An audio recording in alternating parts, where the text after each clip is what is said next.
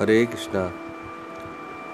श्रीमद् भगवद गीता यथारूप, अध्याय दो, गीता का सार, श्लोक संख्या चौवन। स्थित प्रज्ञ से का भाषा समाधिस्थ केशव। स्थिति किं प्रभाषेत, किमासीत, व्रजेत किम?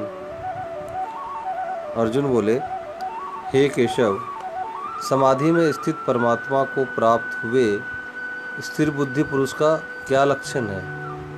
वह स्थिर बुद्धि पुरुष कैसे बोलता है, कैसे बैठता है और कैसे चलता है?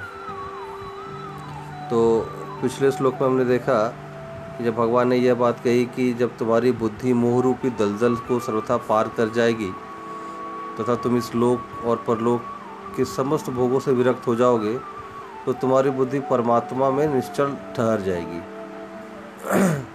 निश्चल ठहर जाएगी, अर्थात स्थित प्रज्ञ हो जाएगा। तो ऐसा होने पर फिर अर्जुन के मन में ये इच्छा जागी कि अगर मैं स्थित प्रज्ञ हो जाता हूँ तो वैसी स्थिति में उसका लक्षण क्या होगा? तो इस श्लोक में यहाँ पे हम देखते हैं कि अर्जुन ने भगवान को केशव शब्द के साथ में संबोधित किया है। केशव शब्द का अर्थ है जिसमें क, ई ईश और व इन चारों को मिलने से केशव पद बनता है। क अर्थात ब्रह्मा, अ, विष्णु का द्योतक है, ईश, शिव, और ये तीनों जिसके व व अर्थात वपु, अर्थात स्वरूप, जो हमारा शरीर है, वपु।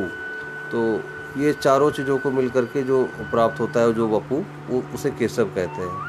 तो यहाँ पे अर्जुन भगवान को केशव नाम से संबोधित करके यह भाव दिखलाते हैं कि आप समस्त जगत के सृजन संरक्षण और संहार करने वाले सर्वशक्तिमान, साक्षात सर्वज्ञ परमेश्वर हैं।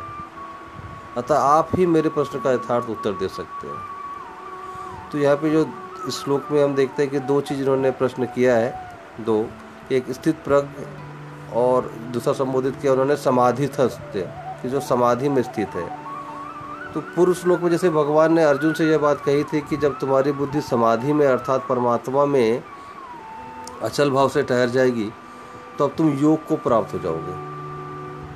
तो उनके अनुसार यहाँ पे अर्जुन भगवान से उस सिद्ध पुरुष के लक्षण को जानना चाहते हैं, जो परमात्मा को प्राप्त हो चुका है और जिसकी बुद्धि परमात्मा में सदा के लिए अचल और स्थिर हो गई है।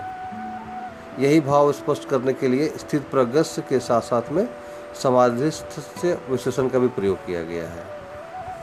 तो प्रश्न ये उठता है कि उपयुक्त जो अवस्था अगर प्राप्त, परमात्मा को अगर प्राप्त हो जाए तो उसे अक्रिय अवस्था माननी चाहिए या सक्रिय अवस्था माननी चाहिए?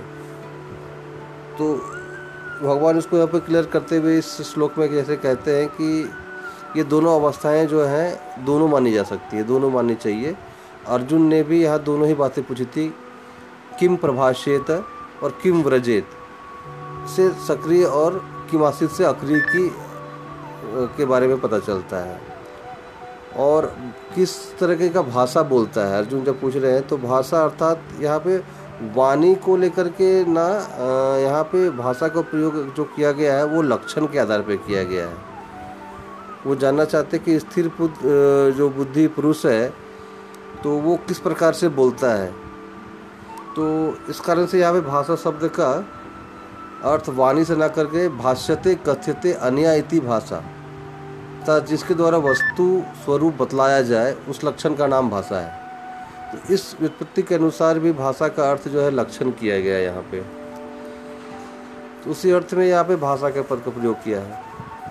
अब उनका प्रश्न है अर्जुन का कि स्थिर बुद्धि पुरुष कैसे बोलता है, कैसे बैठता है, कैसे चलता है तीन प्रश्नों में साधारण बोलने, बैठने और चलने की बात है या कुछ अलग विशेषता है? तो इसको अगर हम देखते हैं, ठीक से अगर समझने का प्रयास करें तो देखते हैं कि परमात्मा को प्राप्त जो सिद्ध पुरुष है उस सभी बातों में उसकी एक विशेषता होती है। उसका साधारण बोलना, बैठना और चलना भी विलक्षण ही होता है, अलग ही होता है।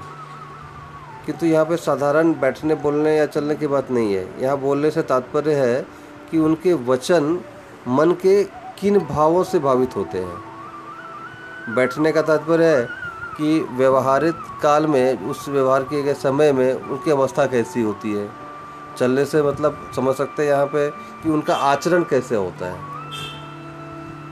तो यहाँ पे हमें इस श्लोक के माध्यम से जो अर्जुन, एक जिज्ञासा जो कर रहे हैं भगवान से तो इन प्रश्नों के बारे में वो जिज्ञासा करना चाह रहे हैं, जिसका कि उत्तर वो अगले श्लोकों में देंगे। हरे कृष्णा